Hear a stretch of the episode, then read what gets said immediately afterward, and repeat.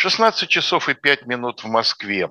Сегодня четверг, а это значит, что на YouTube-канале «Живой гвоздь» в эфире программа «Быль о правах» Калоя Хильгов, Алексей Кузнецов, Андрей Меликов, наш звук- и видеорежиссер сегодня.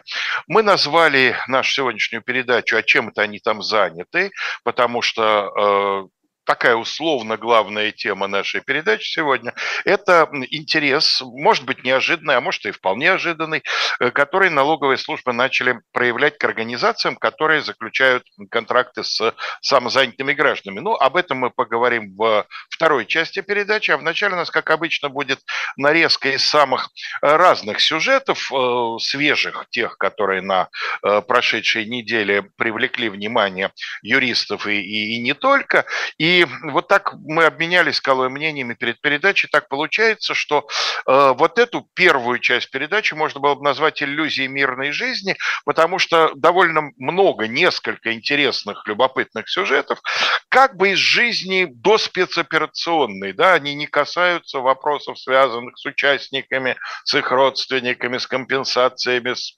поощрением, с наказаниями за. Ну, разве что за исключением одного единственного сюжета, с которого мы, наверное, наверное, можем начать. Тем более, что никто не сомневался в том, что мы рано или поздно, скорее рано, чем поздно, будем с него начинать. Президент подписал э, совсем недавно принятый э, законопроект о конфискации имущества тех, кто значит, из корыстных соображений выступает там по определенным поводам. Да, речь идет о том законопроекте, который мы обсуждали на стадиях его принятия, что в Госдуме, что в Совете Федерации, мы оба раза упоминали. Причем совсем недавно это было, вот буквально, по-моему, месяц было очень прошел. Быстро, да. Это, это две недели практически там, э, прошло между внесением его в Госдуму в первое чтение и принятием Совета Федерации буквально прошло там две недели. Это, ну, это, это то, когда мы говорим, что законопроект пролетел э, в Госдуме и, и в Совете Федерации. А, ну и что, 14 а, февраля, то бишь вчера, Путин подписал этот законопроект, э, соответственно, там в нем не указаны сроки, э, сроки его вступления. Это значит, что он вступает в силу через 10 дней после его публикации. То бишь 24 февраля, кстати говоря, вступает в силу этот законопроект. Символично, очень символично. Да, да. Ну что, а, у нас сегодня такой, я бы сказал, попсовый эфир будет немножко, потому что мы не будем сегодня касаться иноагентов, мы не будем касаться тем, связанных э, с военной частью происходящего, ну и мы не будем касаться каких-то сумасшедших законопроектов, которые принимает у нас обычно Госдума. А, мы будем говорить сегодня про, скажем, более приятные, приятные вещи. И я, например, могу сказать, что законопроект, внесенный в Госдуму, э, которым предлагается разрешить потребителям до оплаты товара употребить его в магазине. Ой, Николай, вы знаете, я, я, я так рад, что я дожил до э, этого законопроекта. Э, школа, в которой я проработал в общей сложности 18 лет из, из моих общих 30, была расположена вход напротив входа, ну, чуть-чуть по, по диагонали, э, довольно большого продуктового магазина. И, значит, в конце учебного дня все наши ученики, естественно, валом туда валили за всякими, значит, съедобными вещами. И поскольку терпения у них было немного, а очередь они образовывали довольно значительную, за перемену же надо было успеть, то mm-hmm. вот конфликты с э, администрацией этого магазина у нас происходили регулярно, потому что, естественно, они начинали откусывать от всяких там батончиков, батонов и батонищ прямо, прямо в очереди. Ну и, естественно, периодически кто-то из кассиров или из охранников там по этому поводу возбуждался. Да, проблема как раз была в том, что отсутствие в законе прямого запрета или наоборот разрешения на употребление еды в магазине, то есть когда ты стоишь в очереди или там где-то когда ты ее взял, а, вот эта проблема, она приводила к конфликту между посетителями, то бишь потребителями и охранниками, потому что охранники Но... отвечают за а, то, чтобы не, не воровали, не употребляли без оплаты и так далее. Калой, а как отсутствие? Я так понимаю, что это классическое гражданское право. Договор купли-продажи считается заключенным с момента, э, значит, оплаты товара в общем случае или нет? Я, Нет, я, я ученикам всегда именно так объяснял. Я говорю, Нет, вы... А вот до момента, когда внесли вот этот законопроект, а, вы правы. А, потому и не было прямого запрета или прямого разрешения на употребление еды.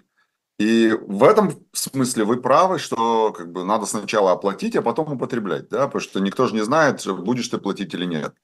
В данном случае законопроект э, вносит три условия, при котором это возможно.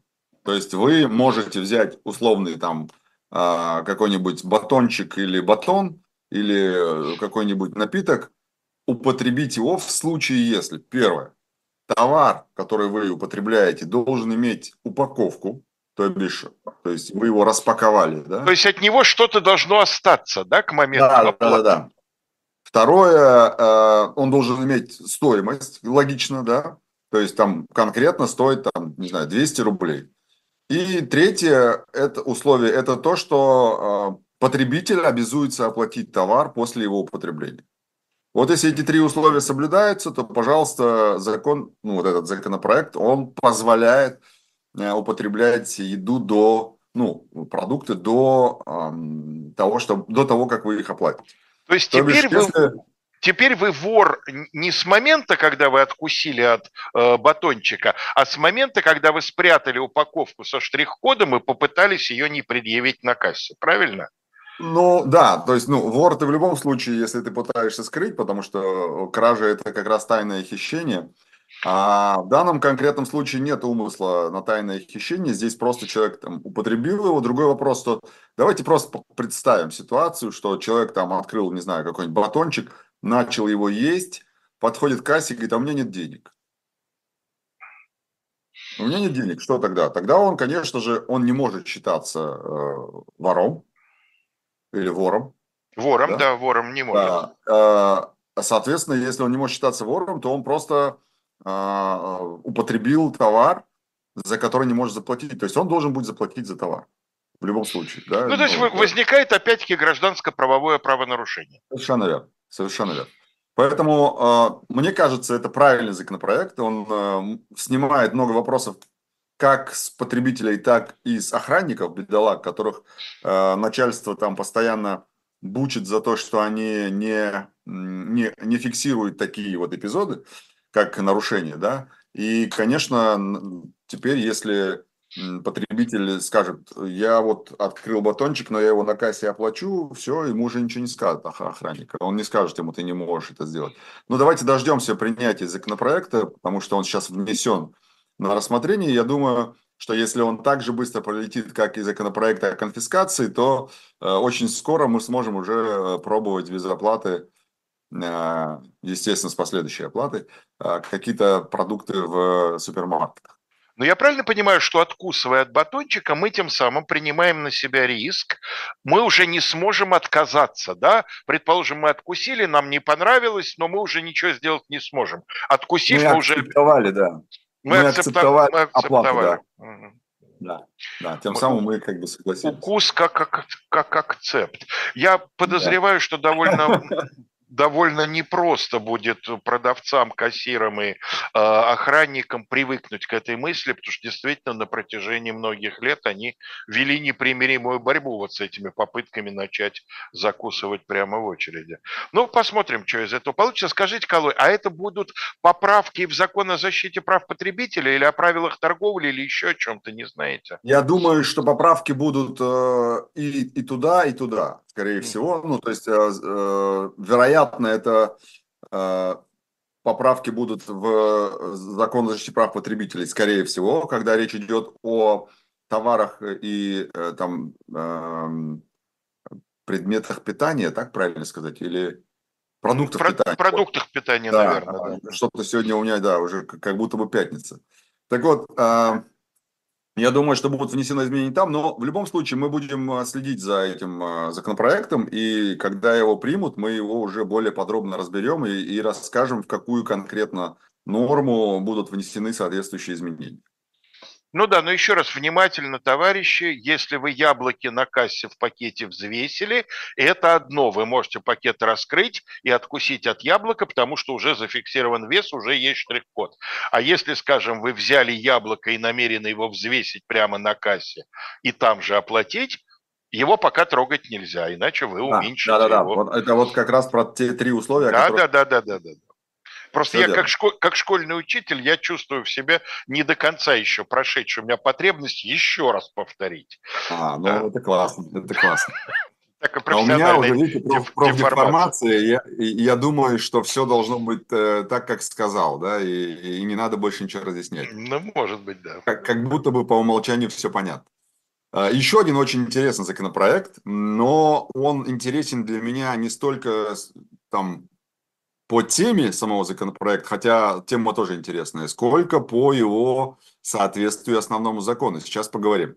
Значит, э, в Госдуму внесен законопроект, и вот здесь я могу точно сказать, что изменения предполагаются в КОАП, Кодекс об административных правонарушениях, статью 20.1.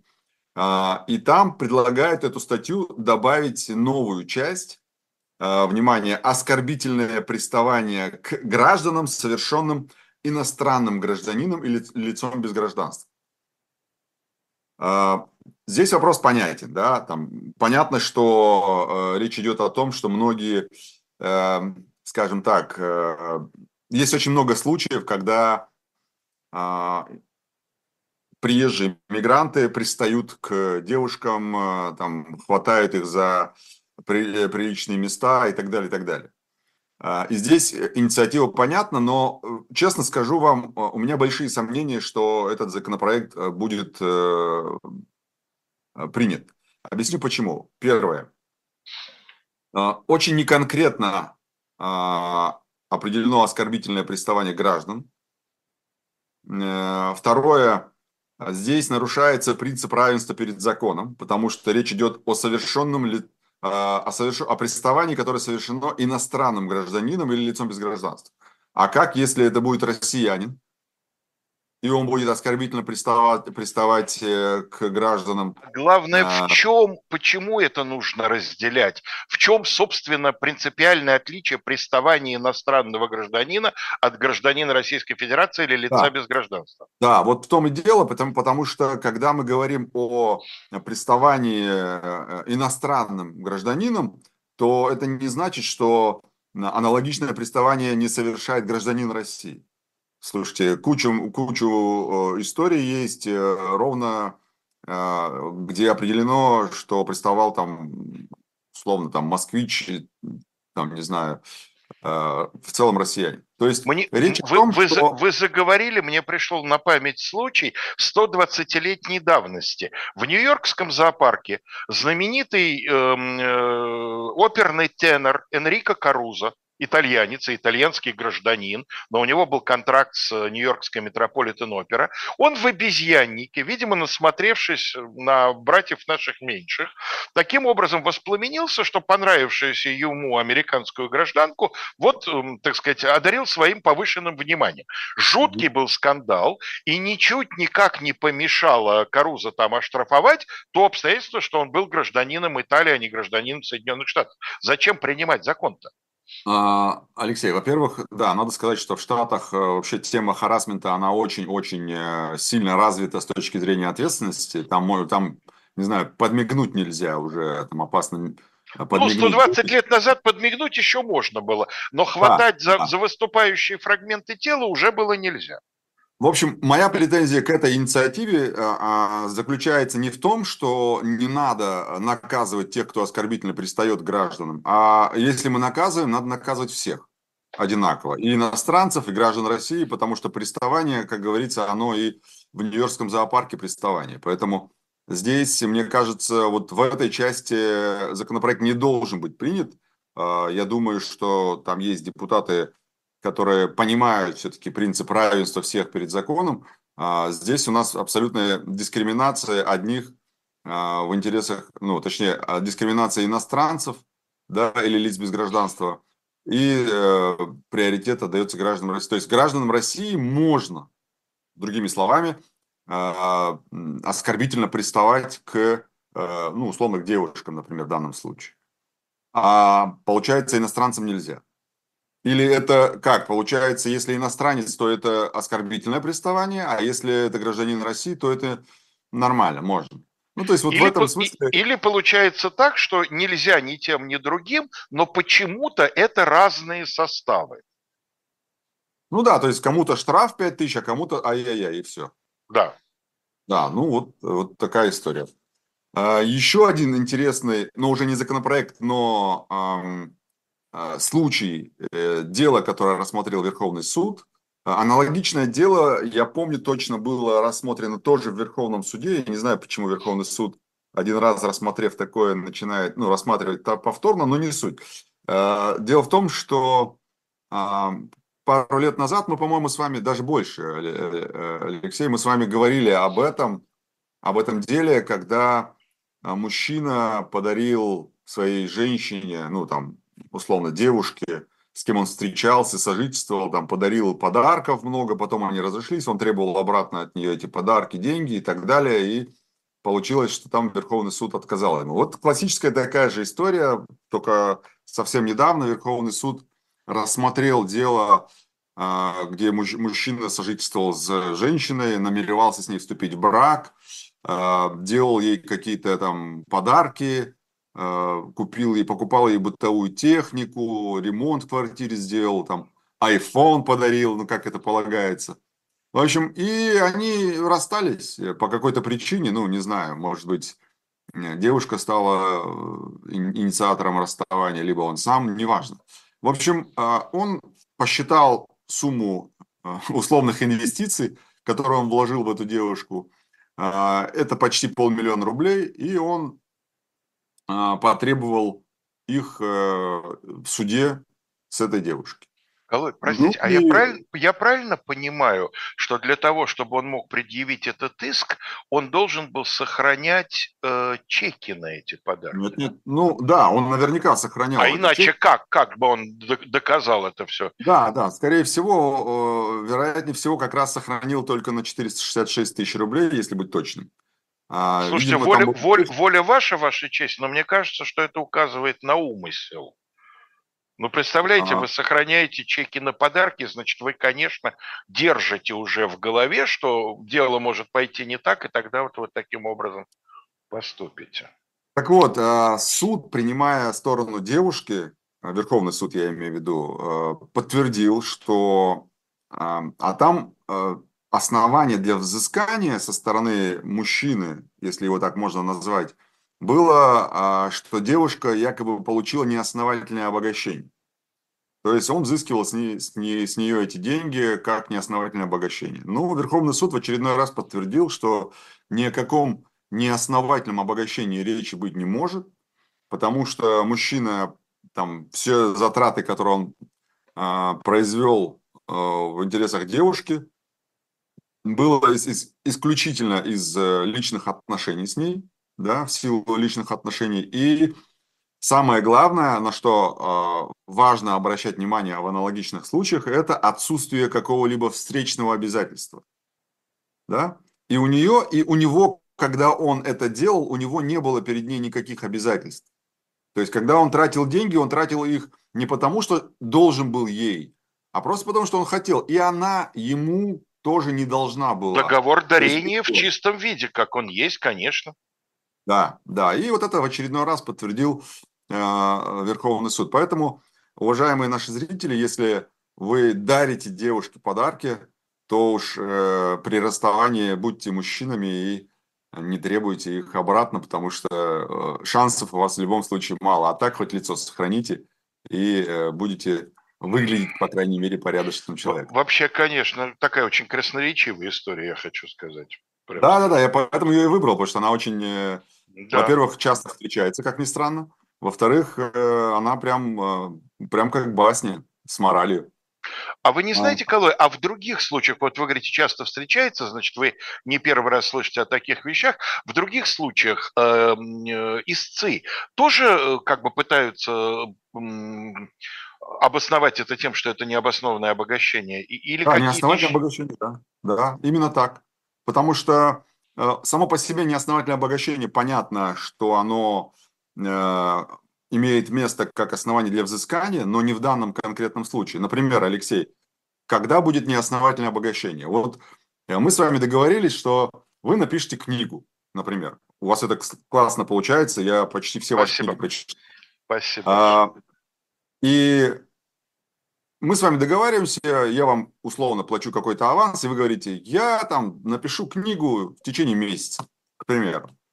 Но вы ее не написали, не то чтобы книгу, вы, вы даже не говорите, сколько вы написали, вы просто не написали вообще ничего. И вы получили аванс. Вот этот аванс будет считаться неосновательным обогащением. Почему? Потому что у вас встречные обязательства были. Понятно. Ко мне. Вот, вот как бы разница в чем. А у девушки никаких обязательств перед ним не было. Она как бы принимала эти подарки не потому, что обещала выйти замуж за него, да, или оставаться верной и так далее. Это уже э, вопрос другой. Поэтому а, неосновательное обогащение – это одно из оснований для взыскания денег, но в данном случае оно не применимо. Еще а, перед тем, как мы перейдем к нашей основной теме, расскажу про важный, на мой взгляд, он социальный закон, э, закон он уже подписан, а, но он как раз касается малоимущих, малоимущих граждан. Значит, малоимущим гражданам а, в очередной раз предоставляется возможность получения жилого помещения, если этот малоимущий граждан является, гражданин является собственником единственного жилья, которое было признано аварийным. То есть э, у нас есть жилищный кодекс, который регулирует у нас э, все вопросы, связанные с жилищем. И э, в 95-ю и 57-ю, в две статьи этого кодекса вносятся изменения. Э, в пояснительной записке к закону говорится о том, что эта норма, эти изменения этих норм позволят устранить вот это несправедливое отношение собственников жилья – которого, который признан аварийным. Да? Почему? Потому что сейчас граждане, которые проживают в квартире на основании договора социального найма, у нас очень многие сейчас продолжают проживать не приватизированно так называемого жилья. В случае, если их жилье а, становится непригодным для проживания, они имеют право получить вне очереди другое жилье также по договору соцнайма. В то же время собственники аварийных квартир такой возможности лишены. То есть стоит э, многоквартирный дом, он признан аварийным, но там не соцнайм, а уже собственность, да? При этом получается, что собственники такой квартиры, это же не частный дом, когда ты можешь весь дом либо снести, построить новый, либо там, да, отремонтировать. Это многоквартирный дом. И отремонтировать одну из квартир недостаточно для того, чтобы дом был признан не аварийным, да? Либо надо весь дом ремонтировать, либо его надо сносить. Соответственно, у таких собственников квартир, у них нет такой возможности получить э, жилье, если оно единственное. И, соответственно, они либо вынуждены проживать э, в этом аварийном жилье, э, там ожидая э, сколько-то лет своей очереди на получение этого льготного жилья, либо они должны снимать квартиру и тратить свои собственные деньги на э, съем нормального жилья. Поэтому собственники, как и наниматели, теперь они получают право переехать в другое жилье э, в случае, если их жилье будет признано аварийным. Да? На тех же условиях, что и те лица, которые переезжают по соцнайму. Я думаю, что я про, э, понятно объяснил. Мне кажется, Мне... что да, да.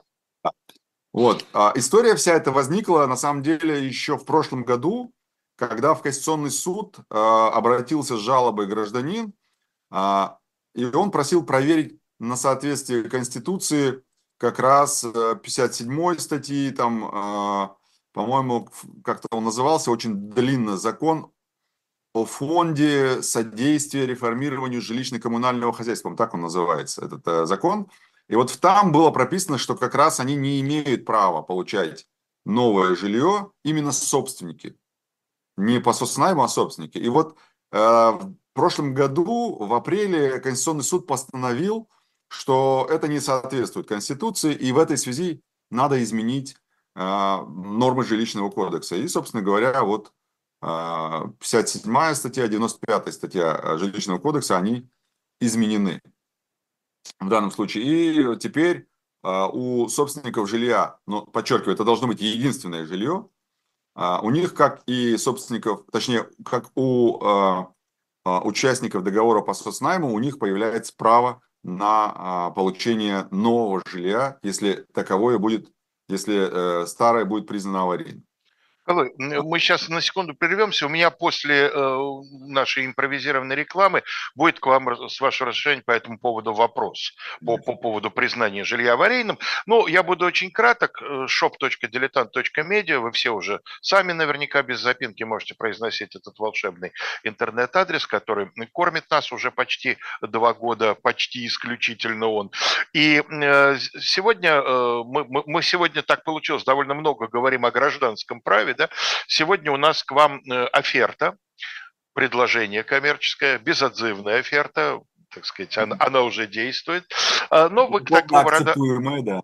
Да, да, да, вы к такого рода акциям с нашей стороны уже привыкли. Мы предлагаем вам э, довольно значительную скидку в случае, если вы приобретаете э, все пять томов нашего, вышедшие к настоящему моменту, нашего графического романа из серии «Спасти», «Спасти царевича Алексея», «Спасти царевича Дмитрия», Емельяна Пугачева, «Принцев из Тауэра», «Княжну Тараканову», да, по секрету скажу вам, планируем, готовим и следующие серии тоже. Но вот пока, если вы покупаете одним блоком все пять комиксов, как мы их называем для краткости, то в этом случае вы получаете довольно значительную скидку, какую зайдите на сайт shop.diletant.media, посмотрите, там все сообщено, и сколько это стоит по отдельности, и сколько это будет стоить в совокупности. Калой, у меня к вам вот какой вопрос. Скажите, пожалуйста, я знаю, периодически вот на, на краю сознания возникает возникает информация о том, что люди живущие, ну, в совершенно очевидно аварийном жилье, неважно, муниципальном или частном, никак не могут добиться от соответствующих организаций, которые за это отвечают, признания жилья аварийным. Вот скажите, а судебная процедура в данном случае возможна? Можно обратиться в суд с требованием, э, с иском о признании э, жилья аварийным? Я думаю, скорее можно обратиться в суд с иском э, в порядке КАС, то есть Кодекса административного судопроизводства, обратиться с требованием признать бездействие того или иного органа, который не проводит э, экспертизу э, аварийности дома, да, исследование. Вот в этом контексте шансов больше, потому что признать бездействие – это гораздо проще и доказать проще что бездействовало, чем обязать признать аварийность. Потому что обязать э, перед Нет, тем, понятно, как... этого нельзя сделать, обязать признать да, аварийность. Да, да. А так в целом э, судебная, скажем, судебная процедура возможна в случае бездействия государственного органа по признанию дома аварийным. Да, она возможна. Для этого Окей. у нас есть КАС. Кодекс административного судопроизводства жалоба на бездействие соответствующих организаций, которые, так сказать, не желают предпринимать обязательные шаги для того, чтобы можно было рассмотреть вопрос об аварийности или не аварийности жилого mm помещения. Ну что, я так понимаю, что мы переходим к, к заявленной теме, да? У меня, у меня есть маленькая ага. еще одна а, новость, о которой я бы хотел а, озвучить, потому что она все-таки касается наверняка большого числа людей. А, у нас же есть альтернативная гражданская служба, помимо военной службы. Видите, я не могу не коснуться все-таки.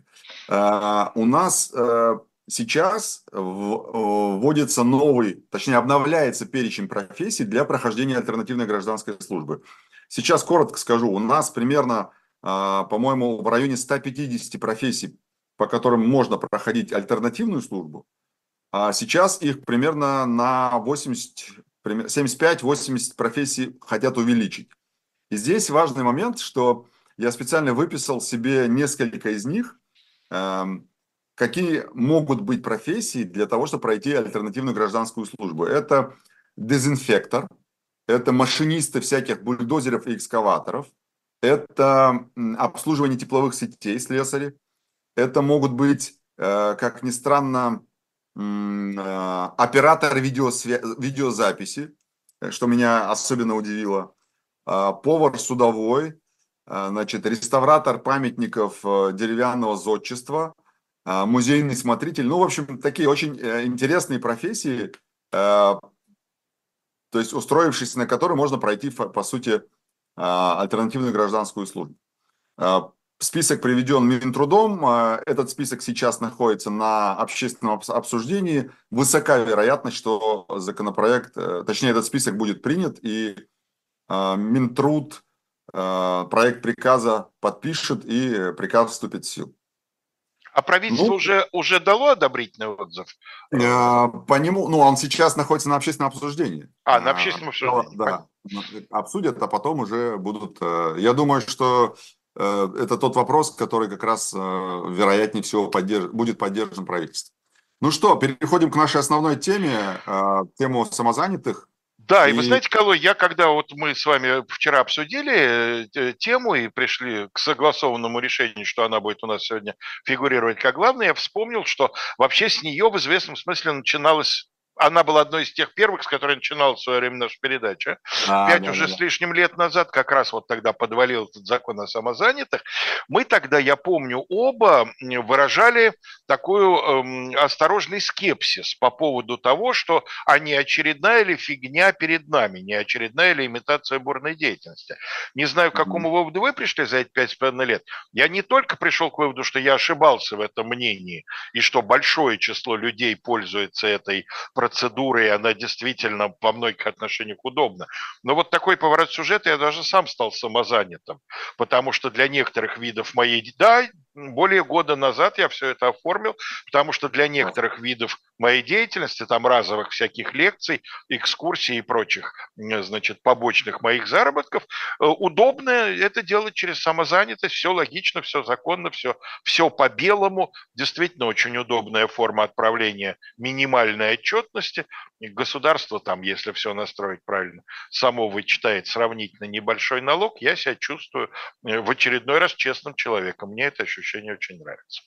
А, я с вами Абсолютно согласен. Это очень удобный режим налогообложения для микропредпринимателей или, скажем так, тех лиц, которые получают доход в пределах э, допущенной нормы. А я напомню, э, это примерно 200 тысяч рублей в месяц и не более 2, 2 миллионов 400 тысяч рублей в год.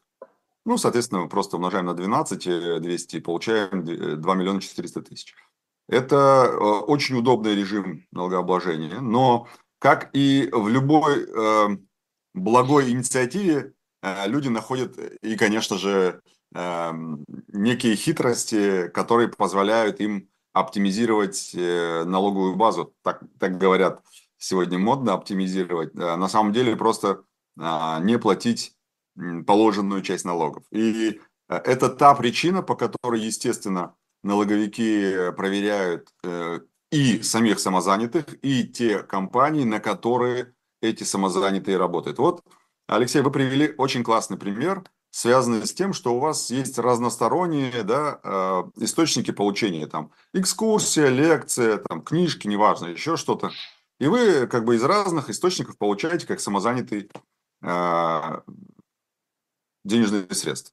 Например, у меня в семье э, есть человек, который э, тоже занимается как самозанятый реализацией товаров. Э, это такое дело для души, но тем не менее, тоже из разных источников получает доходы для, ну, за определенные товары или услуги.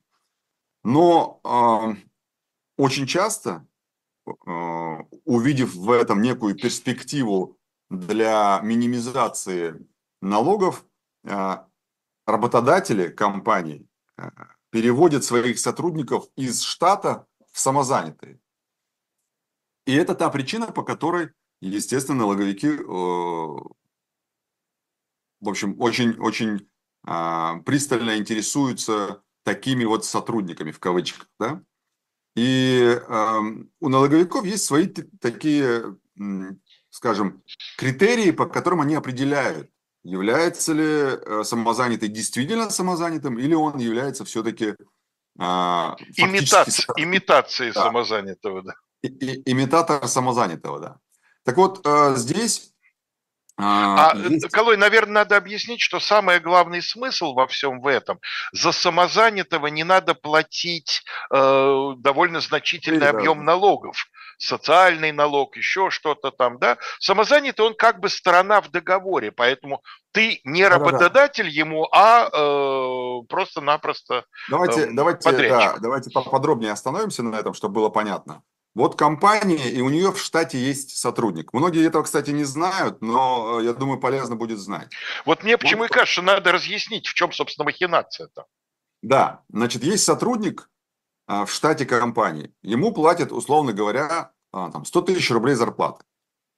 Вот он получает 100 тысяч рублей зарплаты, но работодатель за него платит еще э, порядка 43, тысяч, э, 43 процентов а, сверху. Это НДФЛ, социальные выплаты, медстрах и все остальное. В итоге получается, что 100, 100 тысяч получает сотрудник, и э, сколько, 43 тысячи получает государство да, в виде разных налогов и сборов. Соответственно, а, работодатель платит не 100 тысяч, а 143. А 143 да. Да. Соответственно, а, если это не сотрудник в штате, а самозанятый, то работодатель, который его оформил как самозанятого, он ему ничего не платит. Точнее, э, помимо зарплаты, э, точнее, видите, как я сказал, помимо оплаты по договору, он а, ему ничего не платит. Э, и государству ничего не платит. Но этот сам самозанятый платит там в зависимости от, ну, скорее 6%, если мы ну, 6, да, обычно 6, да. Совершенно. Обычно 6%, если от физлица получаешь, то 4%. Плюс, Но... еще, плюс еще одна выгода, если он самозанятый, вы ему не должны отпуск ежегодно оплачивать. Там много всего, да, критериев, и отпуск, и рабочий Вы с ним в любой момент можете разорвать отношения, вам не надо да, никакие да, да, да. там две-три зарплаты ему платить, сплошное э, удовольствие. Э, да, социальные выплаты, если человек там ушел в декрет, э, тоже на вас никакой ответственности нет и так далее. И, кстати говоря, а, возвращаясь к судебной практике, очень много случаев таких, когда а, договоры с самозанятыми а, приводили к тому, что этот самозанятый увольнялся. Или это мог быть ИП. Да? С ИП то же самое, та же самая история, да? потому что на ИП ты платишь, ты не платишь никаких налогов, а ИП платит 6%. Так вот, интерес в чем? Был такой случай, мы тоже как-то его разбирали, я напомню просто – когда сотрудник был оформлен в качестве ИП, но фактически он а, находился на рабочем месте каждый день, получал ежемесячно в определенное время зарплату в виде выплаты на ИП. И, э, в общем, были все признаки того, что он является штатным сотрудником. И когда дело дошло до того, что а, у них возник спор, фактически работодатель или условный заказчик с ИП, то э, ИП пошел спорить э, в суд и доказал, что э, фактические взаимоотношения между ними были работник и сотруд... работодатель и работник. И на этом основании впоследствии там этому работодателю доначислили налогов, но в целом есть перечень критериев, по которым налоговая определяет является ли сотрудник действительно самозанятым и он выполняет определенную часть работы, либо это штатный сотрудник, выведенный за штат путем оформления его самозанятым. И здесь есть э, э, несколько критериев, мы сейчас о них поговорим. Э, первый критерий – это показатель того, является ли он реальным самозанятым или сотрудником, это продолжительность работы. То есть, когда а, работодатель использует труд самозанятого более чем, например, 3 или 4 месяца. Все, для налоговой это сигнал, что это не самозанятый, а скорее сотрудник компании, оформленный в качестве самозанятого. Какой еще может быть сигнал? А, как я уже сказал, единственный источник дохода. То есть у самозанятого есть единственный источник дохода, это его работодатель. Других доходов у него нет. Это тоже критерий для того, чтобы определить его как сотрудник. Вот это, мне а. кажется, гораздо более важно, чем первое, потому что на самом деле самозанятый может достаточно регулярно производить одни и те же действия на протяжении долгого времени, но у него, конечно, скорее всего, поскольку он предлагает свои услуги на рынке, будут разные э, заказчики. Сегодня да, одному человеку, завтра другому, да, вот как те же лекции. Но я же читаю лекции по заказу разных организаций, разных, э, так сказать, там э, служб. Вот сейчас ко мне, хочу похвастаться, Минюст обратился, да. Кстати, будет картинка. Я, я в Минюсте. Ну вот. Эм, э, значит, соответственно, из разных источников должны приходить э, разные по размеру оплаты. А если, конечно, каждый месяц из одного источника одна и та же зарплата идет, по-моему, уже все. В одно и то же время, да. В одно и да. то же время, да, да. Да, это говорит о том, что это, скорее всего, сотрудник. Э, дальше, э, вот продолжая эту же мысль, э, вот вы правильно сказали, что формируете чеки, да, отправляете их да. в налоговую, там налоговая сама вычитает и так далее, и так далее.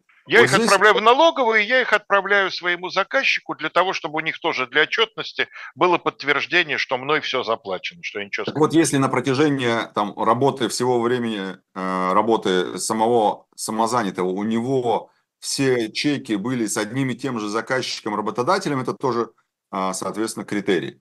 Дальше, э, когда идет массовая регистрация. То есть, так, есть такой показатель, как массовая регистрация дохода. Что это значит? Это значит, что заказчик, то бишь работодатель фактически, он организовывает процедуру регистрации для работников в качестве э, самозанятых. Да, то есть, по сути своей, он м, может это сделать, выводя за штат своих штатных сотрудников и э, давая им возможность оформиться самозанятыми и, условно говоря, а, при их регистрации используется один и тот же там электронный адрес, да, почта я имею в виду, или одно и то же, а, один и тот же IP-адрес и так далее. Налоговая очень сильно обращает на это внимание, и это тоже является показателем того, что, скорее всего, речь идет о оформлении самозанятого как работника. Дальше. Наличие так называемых групповых переходов. Что это значит? Это переход э, штатного работника из одной организации в другую организацию, аффилированную к этой, но уже в качестве самозанятого. Да? Например, э, есть группа компаний. Здесь в этой группе компаний работает сотрудник, не знаю, пусть он будет айтишником, и здесь нужна тоже помощь, да, например, в этой компании. Соответственно, этот айтишник, он увольняется отсюда, оформляется самозанятым и здесь продолжает работать в качестве самозанятого. Вот это тоже есть э, признак для признания работника э, сотрудником компании. А, понятно, периодичность выплаты, как мы уже говорили, то есть э, частота выплаты доходов в пользу самозанятых, э, если они имеют признак ежемесячности, если они значит, э, очень часто, кстати говоря, бывает, что в договоре между э, заказчиком и самозанятым, в кавычках, да, они прописывают фактически те обстоятельства, которые прописываются между работником и работодателем. То есть условия, там, мол, рабочее место самозанятого находится там-то, там-то, и так далее, и так далее. А, например, а, когда вы реально работаете с самозанятым, у вас должны быть какие-то акты выполненных работ. Когда этих актов нет, это тоже свидетельствует о том, что фактически это трудовые отношения. А, помимо этого, есть еще так называемые прямые нарушения. Прямые нарушения закона – это когда запрет на оказание услуг плательщиками, э, плательщиками э, этого самого налога э, самозанятых, да, а, когда а, они менее двух лет были, работали в этой же компании. Да? То есть, когда компания платит на своего бывшего сотрудника, скажем так, да, это тоже есть критерий а, того, что э, лицо фактически является сотрудником. Там... Но он, никуда он не увольнялся, а просто он перешел, вот так сказать... По... Да, а если даже он уволился реально, он все равно продолжает работать. То должно пройти два года между тем, чтобы он, э, работодатель, бывший его, начал бы ему платить. Иначе вот все эти критерии, они позволяют да, начислить вот эту недоимку, о которой мы говорим, там 43%, да, а, позволяет доначислить работодателю. И а, как это происходит на практике? Реально происходит следующее. Когда вот по всем этим критериям налоговики видят, что это реальный сотрудник, а не самозанятый, они присылают письмо как самому самозанятому, так и компании и говорят, ребята, вы тут в кошки-мышки не играете, давайте уточняйтесь и доплатите вот эти самые 43% э, от зарплаты, которые вы э, не доплатили, э, оформляя человека самозанятым. И а, самозанятый при, должен будет доплатить до 13%, как я понимаю. Конечно. Не, ну там как уже, как уже э, в зависимости от того, кого проверит. Если компанию проверит, то все доначислит самой компании. Чтобы компания, а у нас же компании платит НДФЛ за сотрудников. Соответственно, компания должна будет платить и здесь. Потому что а, она получала услуги, и она фактически имела взаимоотношения, трудовые взаимоотношения, и отсюда вытекают все эти доначисления налогов, страховых взносов, пений, штрафов и так далее. Так вот, если компания не соглашается уточняться по предложению э, налоговой, то, соответственно, ой, какой красавец, то, соответственно... Я прошу прощения, да, но вот это Тише, он очень хочет в эфир, да. он тоже самозанятый. Да, весь, день, вижу, весь, да. весь день чем-то сам занят. Сам с собой занят, да, я понял. Вот, а, так вот, а, если компания не уточняется, то есть, э, скажем так, основные три метода, три способа, когда налоговый доказывает э, реальность трудовых отношений.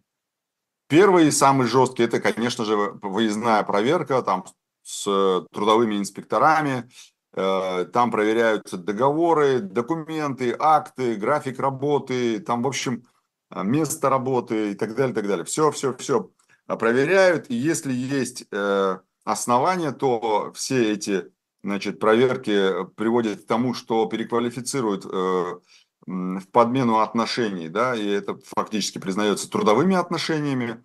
А, помимо этого могут быть и э, в рамках проверки проводить какие-то выемки документов, да, а, допросы в рамках проверки могут быть, в том числе и ну, самозанятых. Как, как любая проверка, короче, это очень мешает жить и работать. Да, это редко происходит в отношении самозанятых, но когда у компании условно десятки самозанятых, то, конечно, а, ну, налоговая не побрезгует этим. Э, если там, например, можно доначислить какую-то существенную сумму. Но чаще всего пользуются так называемой скоринговой системой. Это э, специальная э, система для профилактики, чтобы самозанятые не вступали в схемы вот эти оптимизации платежей по налогам. Разработала сама налоговая ФНС эту, эту программу. Значит, она в режиме онлайн определяет организации с признаками подмены вот этих трудовых отношений. Там ведется анализ, во-первых, как мы уже сказали, кто платит, кому платит, в какие периоды платит. Потом смотрят взаимосвязь самозанятых, э, их клиентов и бывших работодателей. Да?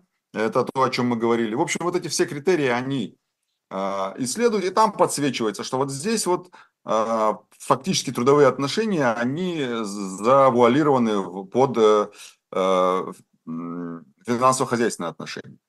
И тогда там подсветка идет и улетает письмо счастья к работодателю с требованием уточниться и как бы не хулиганить. Да?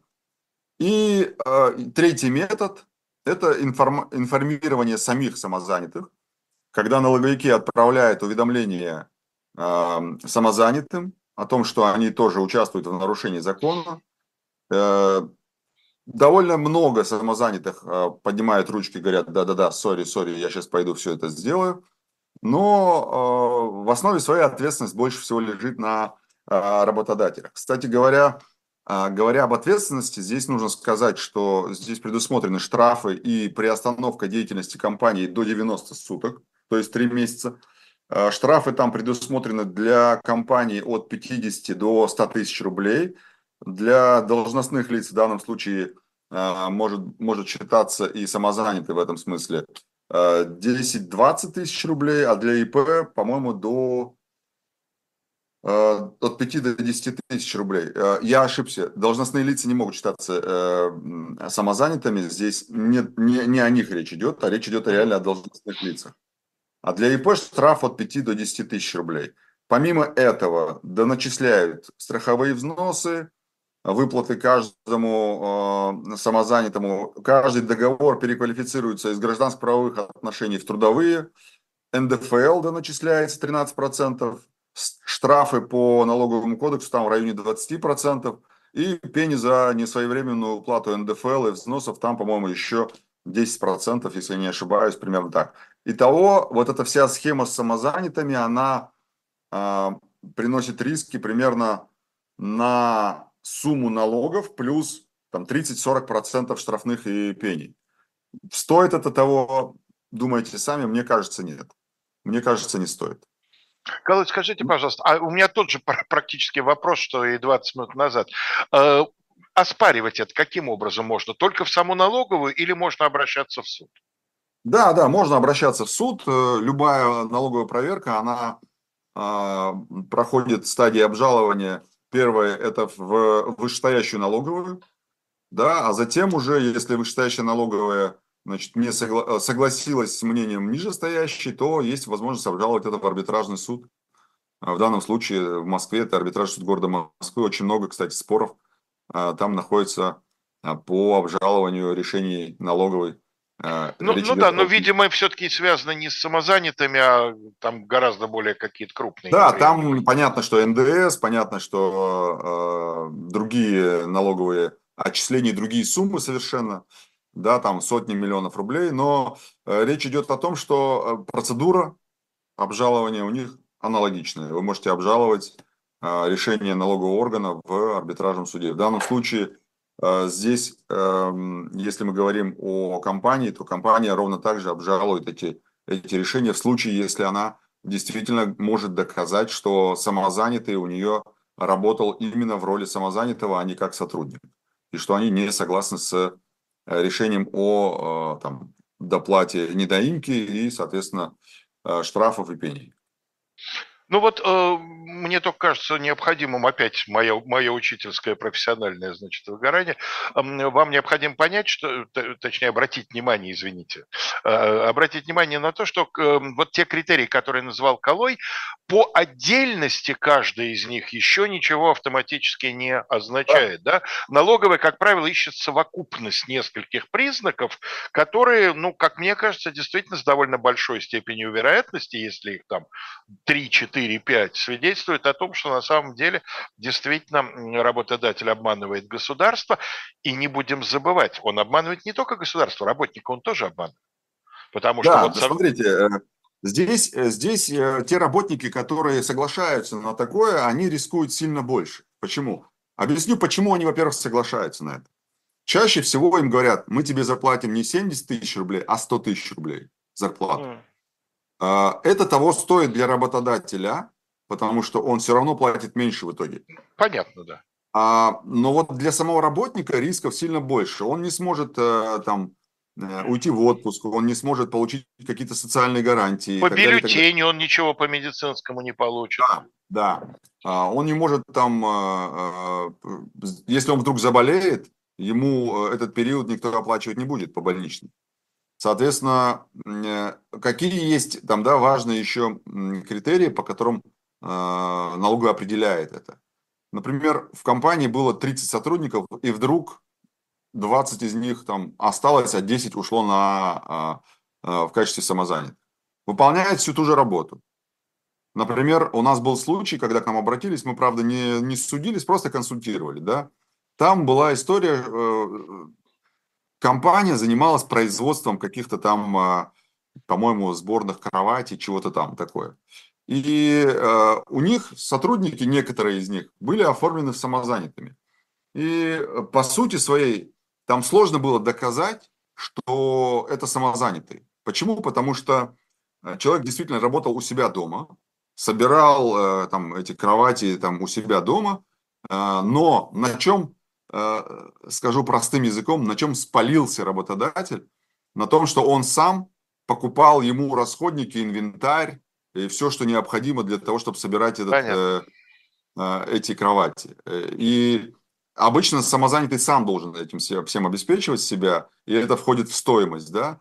Ну, ну, как бы поступили так, как поступили. В итоге, там, с учетом того, что этот сотрудник раньше работал в этой компании, им в итоге доначислили этих налогов. В 19 веке это называлось рассеянная мануфактура.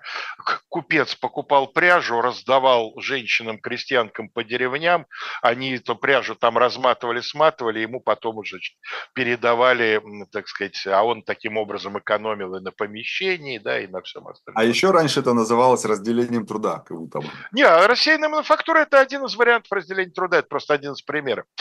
А, в 18.05 мы с Сергеем Бунтманом сегодня не ждем никого. Передача будет, но тема такая страшная, дело такое жуткое. Маньяк, убийство детей, начало 20 века, что лучше я расскажу Бунтману, он у меня уже тренированный за почти 10 лет эм, еженедельной передачи. Ну вот Андрею придется послушать, но он всегда может наушники снять. А вы, товарищи, лучше не приходите. Мы сами с собой это интереснейшее дело ох, обсудим. Ох, умеете, ох, умеете. Э, с вами была программа «Были о правах». Калой Хильгов, Алексей Кузнецов, Андрей Меликов. Увидимся, услышимся, мы надеемся, через неделю. Пока.